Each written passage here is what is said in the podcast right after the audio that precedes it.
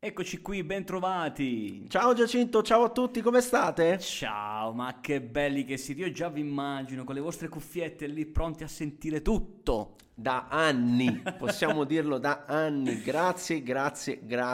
E noi non ci fermiamo ancora perché quest'oggi abbiamo 3 news, no Pasquale? Belle, nuove, fresche. Assolutamente, per restare sul pezzo del tema dell'intelligenza artificiale qui su Intelligenza Artificiale Spiegata Semplice. Io sono Pasquale e io sono Giacinto, per chi ancora non ci conosce, e su AI Play, diciamolo subito, stanno venendo fuori un paio di serie alla Netflix, proprio stra cool.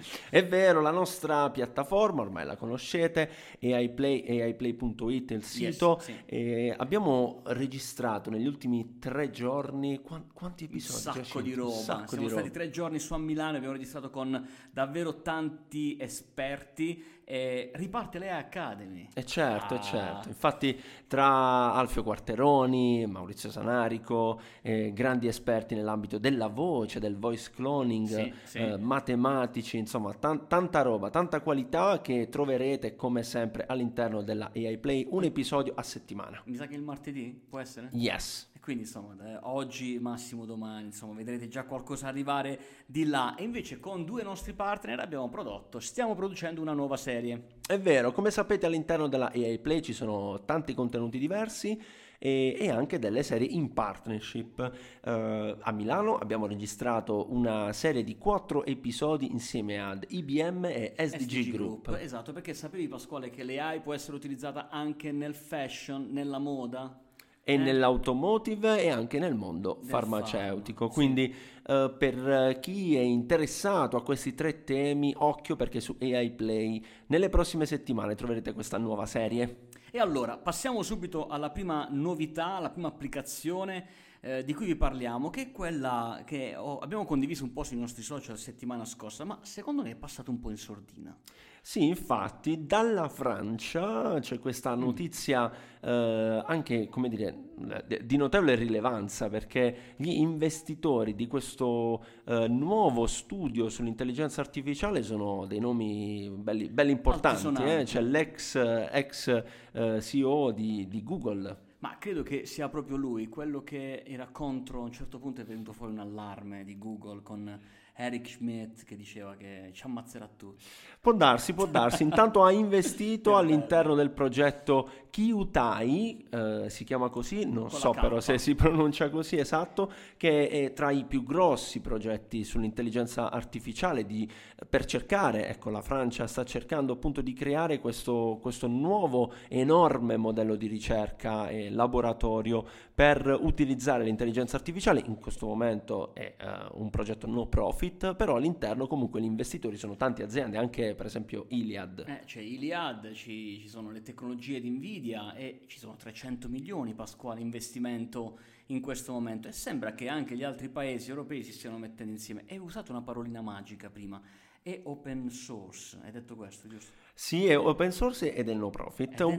Mi ricorda qualcosa. Ti ricorda qualcosa che insomma ha fatto dell'intelligenza artificiale una buzzword degli ultimi tempi. Adesso è anche profit, però. E adesso è profit, è vero, chiaramente ci riferiamo ad OpenAI. Vedremo quella della Francia, è sicuramente una delle iniziative importanti. Speriamo che in Italia questa spinta degli investimenti, insomma, riesca a stare in scia, possa crescere, è vero. Noi abbiamo la fortuna di avere, come dire, il polso della situazione delle aziende che fanno AI e delle aziende che vogliono utilizzare l'AI.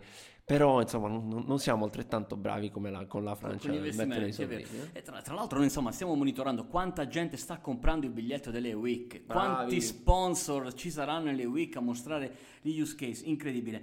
Ma ti piacerebbe avere un'app sul tuo telefono che ti dice magari quello che ti sta per succedere nella prossima settimana?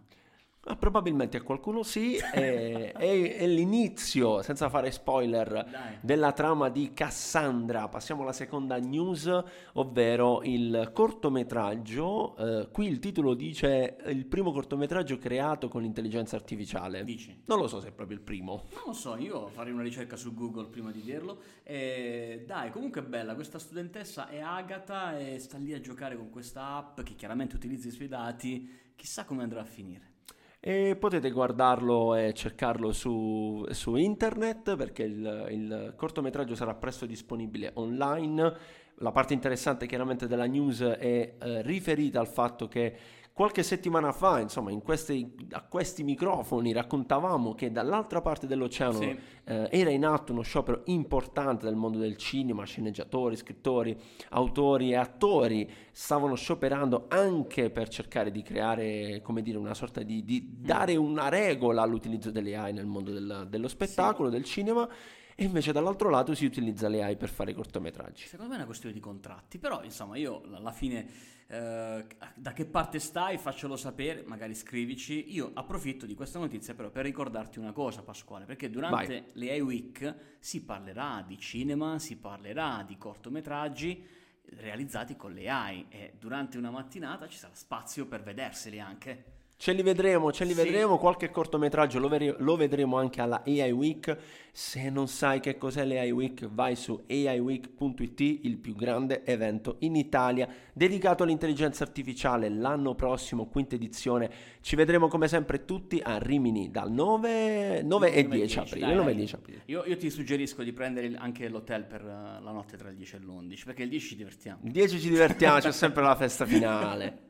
Senti Pasquale, allora terza news, cambiamo totalmente perché non stiamo sugli algoritmi per il business ma siamo sulle foreste, siamo su una parte molto interessante che interessa tutti quanti noi, l'ambiente e di come le foreste si sviluppano, e a quanto pare ci sono diversi studi di ricerca scientifica fatti dal mondo universitario, tra queste anche l'Università di Bologna, proprio in ambito sviluppo forestale.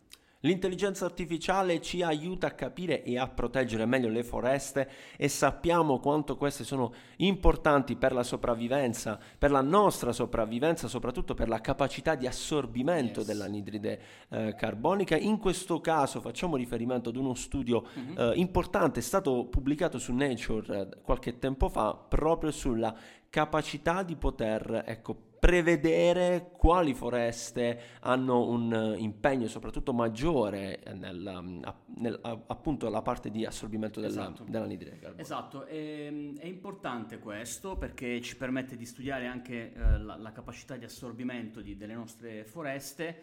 E ancora una volta gli algoritmi messi a disposizione non soltanto del business, non soltanto dei giochi tramite le app, ma per il benessere del nostro pianeta. Sì, esatto, lo studio infatti ha utilizzato le AI per oltre a raccogliere ma soprattutto utilizzare tutti quei dati presi dai sensori su terra e soprattutto dalle immagini che arrivavano dallo spazio.